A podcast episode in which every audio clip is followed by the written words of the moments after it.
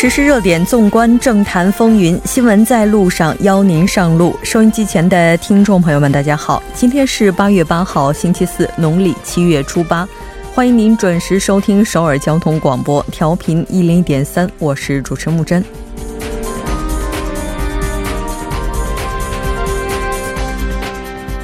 时隔三十四天，日本于昨天首次给予限制对韩出口三种货品之一的光刻胶出口许可。消息一经传出，在各方稍微松了口气的同时，韩国政府的权衡点再次面临调整。虽然今天首次讨论了将日本移出韩国战略物资进出口告示白名单，但最终决定先观察事态发展。随着学龄人口的减少，不少大学在运营上开始遭遇困境。教育部日前发布了大学革新支援方案，从财政预算上将增加支持，废除放宽部分管制等。危机学校的危机管理也将成重点。韩日之间唯一的军事领域协定——韩日军事情报保护协定，在日本的二次报复措施后，走到了分岔路口。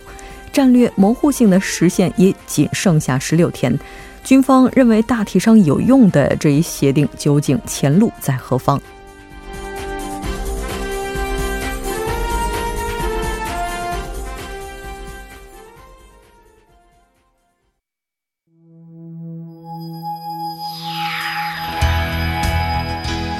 您正在收听的是 FM 一零一点三首尔交通广播。新闻在路上。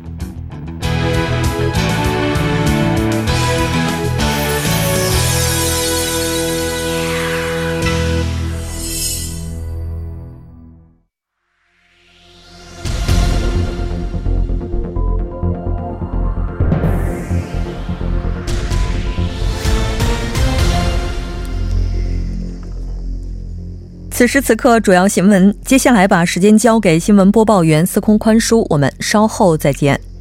下面是本时段新闻。据多名中国业内相关人士八号透露，一家日本企业五号获得对三星电子西安工厂出口氟化氢的日本政府许可。六月中旬，这家企业向日本政府提交出口申请，本月获得批准。但值得关注的是，日本政府批准出口的时间点。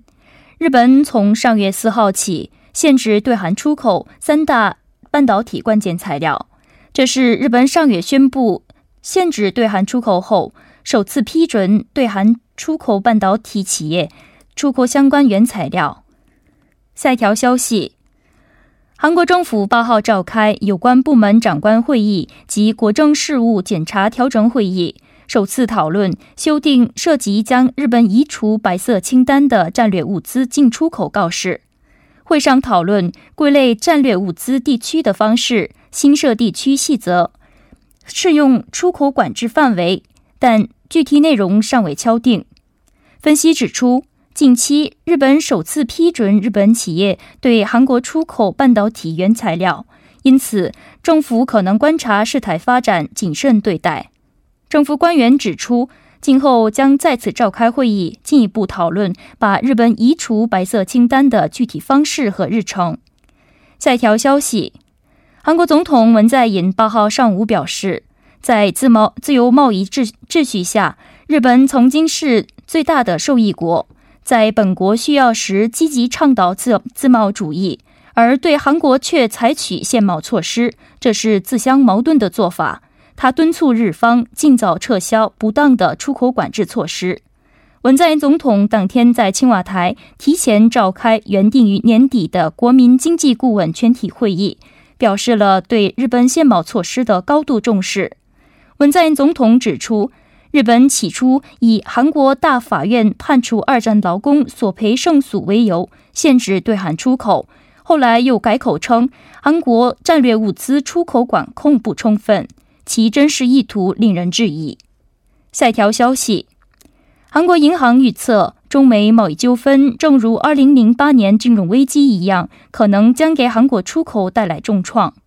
韩国银行在货币信用政策报告中表示，今年五月以后，中美贸易纠纷还会继续加深，出口减少幅度比去年同期相比有所扩大。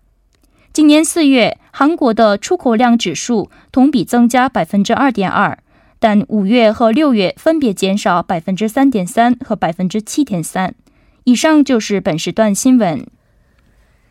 接下来马上为您带来我们今天这一时段的聚焦分析。日本政府对三种韩国半导体材料实行出口限制的一个多月之后呢，于昨天首次批准了光刻胶的出口申请。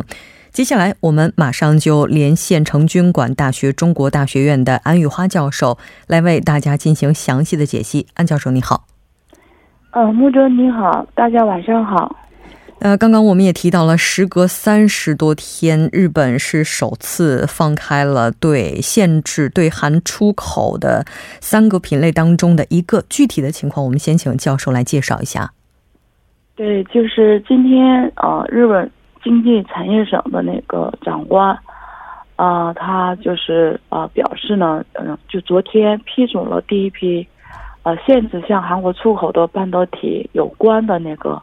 呃，三个各位品种当中有屏幕当中有一个就是涂在半导体基板上的那个感光液，叫 photoresist，啊，对这个出口呢进行一个许可，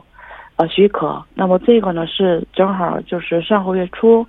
啊，到现在一个多月后，首次啊就是首次批准了啊相关的一个出口的一个申请。嗯，是的。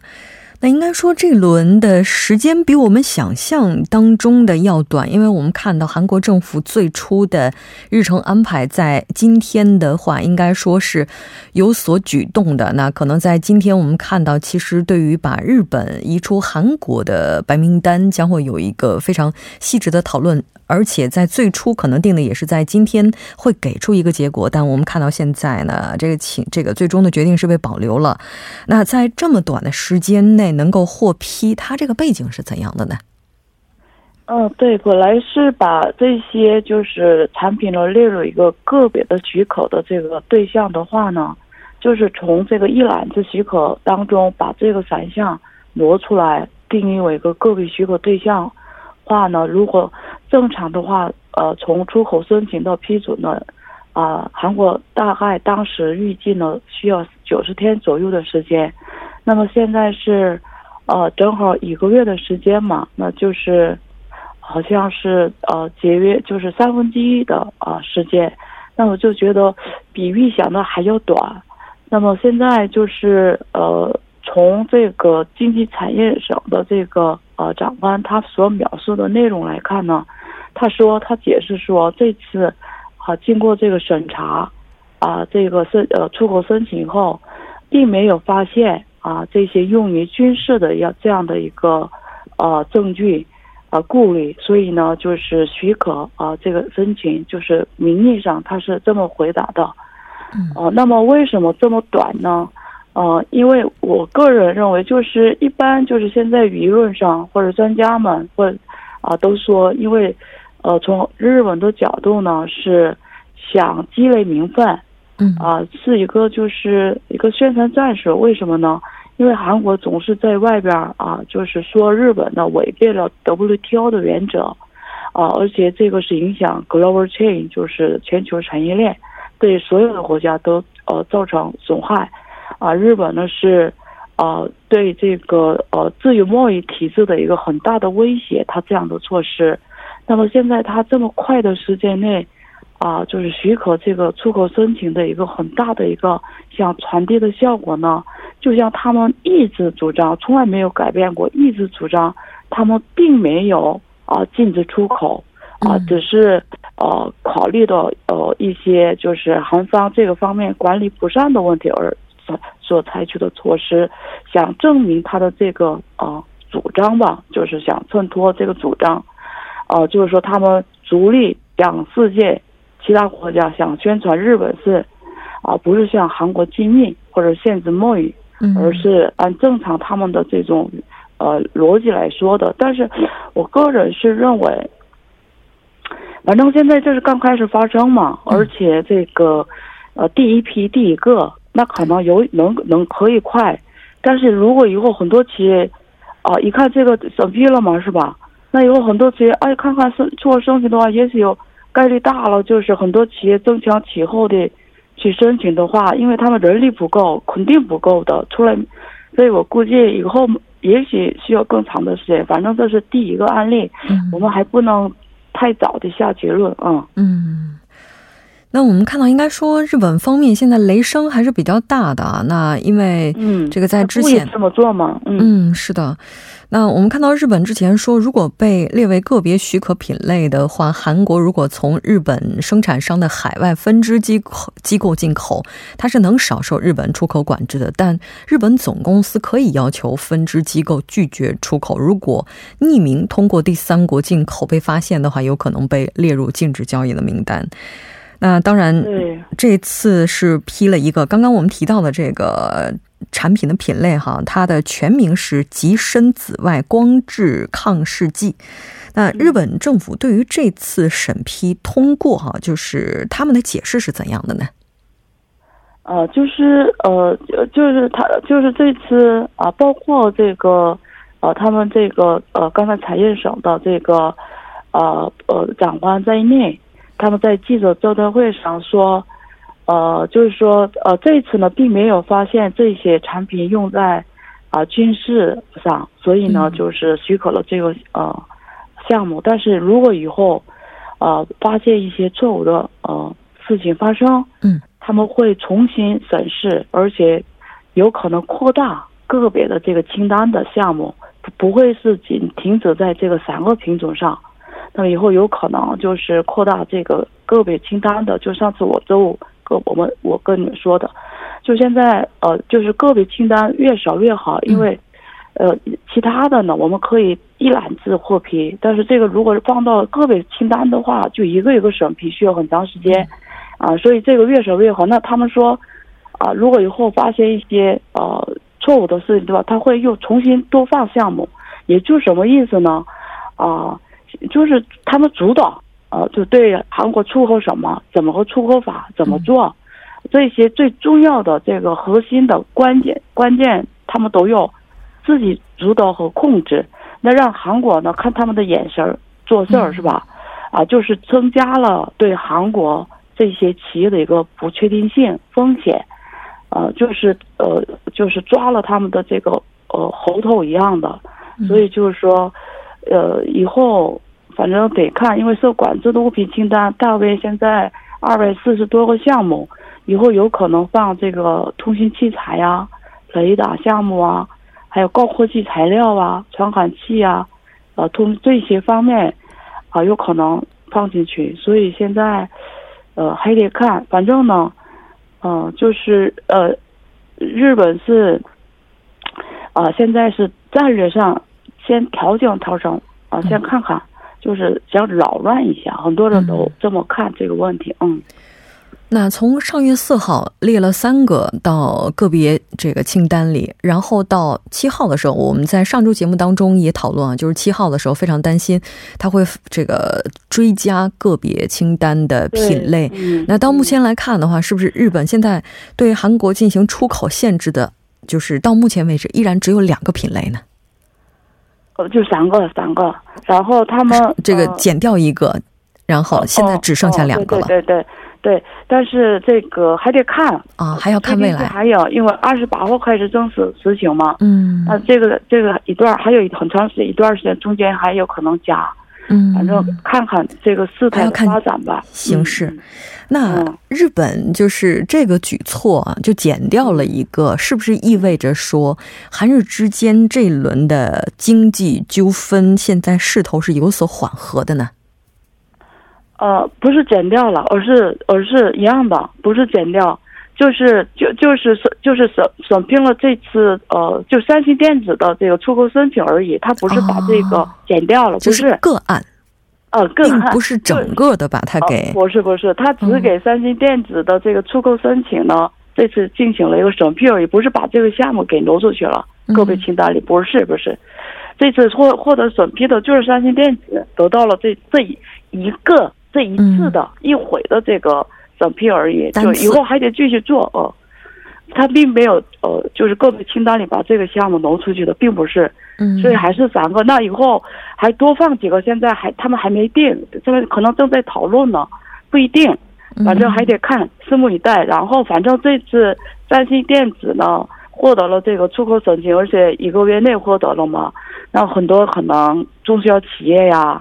啊这些啊这有有点稍有希望了，可能抱有一些原先是很绝望的嘛。那可能现在想，啊，也许各个的这些材材料清单比较齐全的话，有可能短时间内获得这些出口申请获批，啊，就是稍微稍微稍，就是好像有点很绝望当中，稍微稍微看了一线，嗯，一线是一线希望，啊，也也不一定能叫希望，反正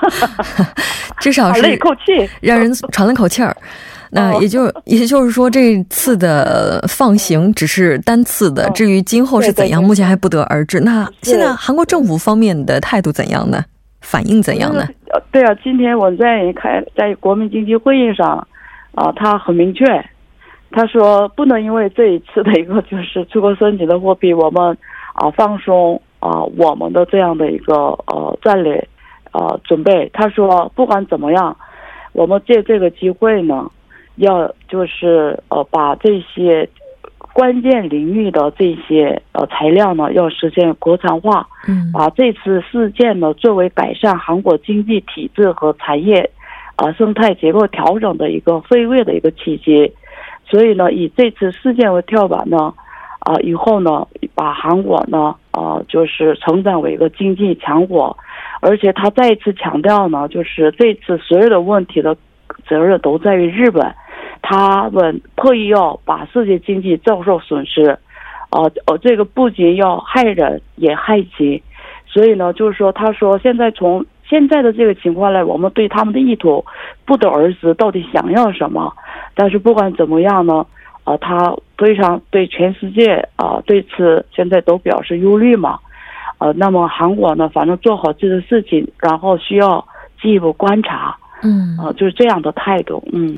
也就是说，目前只是迎来了这么一线的转机，在未来的话，还是要密切观察。非常感谢安教授，我们下期再见。嗯，好的，谢谢，再见。接下来关注一下这一时段的路况、交通以及气象信息。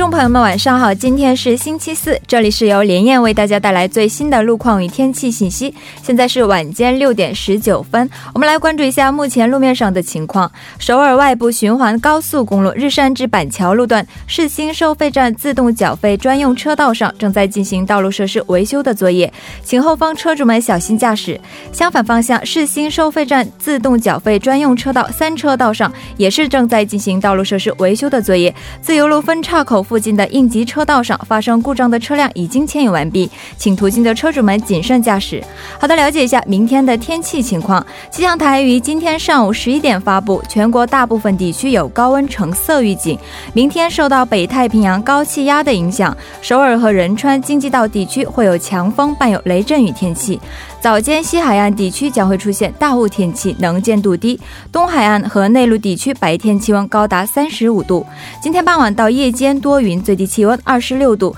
最大相对湿度百分之八十五。明天白天多云有雷阵雨，最高气温三十五度，最小相对湿度百分之六十。以上就是这一时段的路况与天气信息，祝您出行平安。我们稍后再见。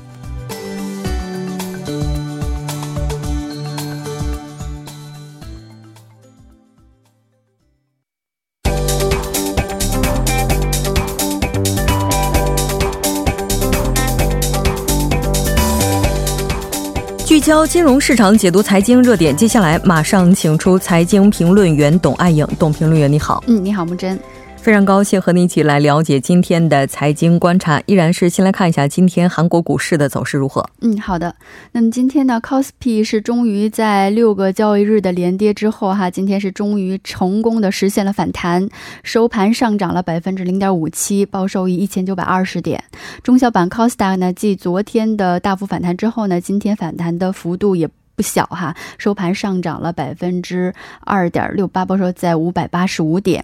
那在 c o s p i 市场当中呢，呈现上涨的行业居多，其中呢，通讯设备股、生物化学股领涨，涨幅都超过百分之四。那么显示器股、航空股和 IT 服务股涨幅也超过百分之二。文具股呢，在几个交易日的大涨之后呢，今天是大跌了百分之三点四。汇率方面呢，韩元对美元汇率报收在一千二百零九点二韩元，下降了五点七韩元。嗯，那今天这个盘面有什么看点呢？嗯，那么今天我们可以看到两个市场都是这个成功实现了反弹。那其中呢，这个呃还是这个外部哈两个矛盾哈两两个风险，一个是日韩之间的矛盾，另外是这个中北中美的汇率战哈。呃，今天都出现了一定的这个缓和的迹象哈，后后续的。不知道会怎么发展，但是今天毕竟出现了一一些缓和，就包括呃中美方面呢，由于这个人民银行的介入呢，人民币的贬值速度目前在放缓。然后这个日本方面呢，在昨天没有这个另外追加这个个别的许可项目，然后今天又发表了哈，说批准了一例哈之前被限贸的这个产品的出口哈。那么这些外部风险出现缓解的现象呢，再加之这个政府对于金融市场的稳定的对策哈，对于缓解这个投资者的这个。恐慌心理还是非常有效的，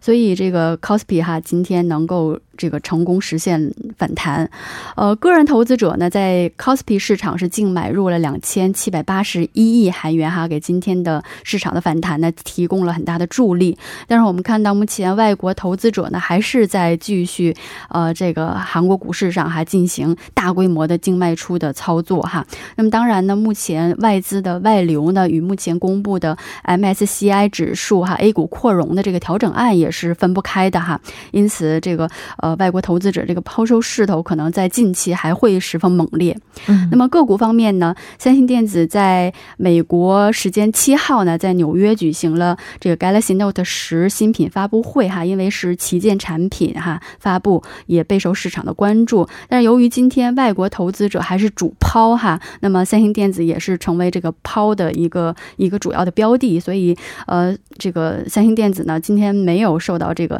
新品发布这个。好消息的拉动哈，今天是下跌了百分之一点二七。嗯嗯。那刚刚您提到说 MSCI 是要扩容，那我们来看一下八月份它进行的新兴市场比重调整方面的情况是怎样的？好的，那么 I MSCI 呢，它也是这个全球比较代表性的这个指数哈，是这个全球投资者进行投资参考的一个主要的呃这个指标之一哈。那么今年三月呢，MSCI 是公布了中国 A 股的扩容方案，是当时说分三步走哈。那么呃，通过三步的。这个呃扩容呢，将中国在 A 股哈，在 MSCI 哈全球基准指数中的纳入因子呢，由百分之五提升到百分之二十。那么此前呢，在五月份的时候，在它这个半年度指数的审议的时候呢，它是呃 MSCI 把指数中哈现有的中国大盘 A 股纳入因子呢，从百分之五增加了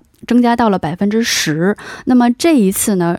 调整呢，属于是第二步哈，就是作为八月份的季度指数审议的一部分。MSCI 呢是把指数中的所有中国大盘 A 股纳入因子呢，从百分之十提升到了百分之十五。那么这个八月份的这个调整呢，是在今天凌晨公布的。那么此次调整的结果呢，将会在八月二十七号哈收盘之后正式生效。那么年内呢，还会有第三步，就是说在十一月份的时候，在它半年度的指数审议的这个过。程当中呢，呃，MSCI 会把这个指数中所有的中国大盘的 A 股纳入因子呢，从这个百分之十五，最后增加到百分之二十，哈，完全的实现一个这个扩容的目标。嗯嗯。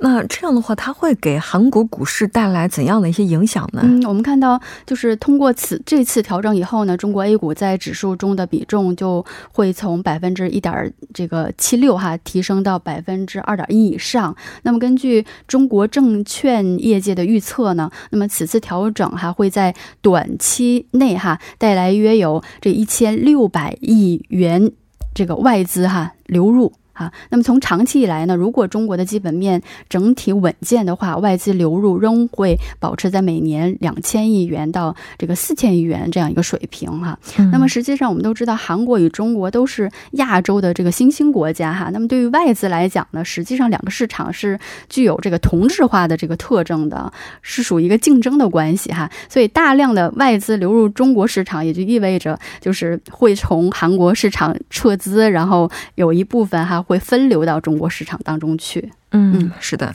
那刚刚其实你也提到，在个股这方面的话，三星电子哈，我们看到七日是在美国纽约布鲁克林呢举行了 Galaxy Note 十的新品发布。嗯，那这次它的这个新品有什么亮点呢？嗯，我们都知道这个三星智能手机它有两个旗舰款哈，一个是这个 S 系列 Galaxy S 哈，它是在上半年发布的，一般会在三月份发布。然后另外就是这个 Note 系列是在下半年发布，呃，之前都是一直在九月份哈，但是我们看到目前这几年哈，近几年来是。越来越提前了哈，也是就是根据这个竞品的发布来调整它发布的时机。那么这一款这个 Note 十这这个这个旗舰款呢，它是之前它是只有一个版本，就是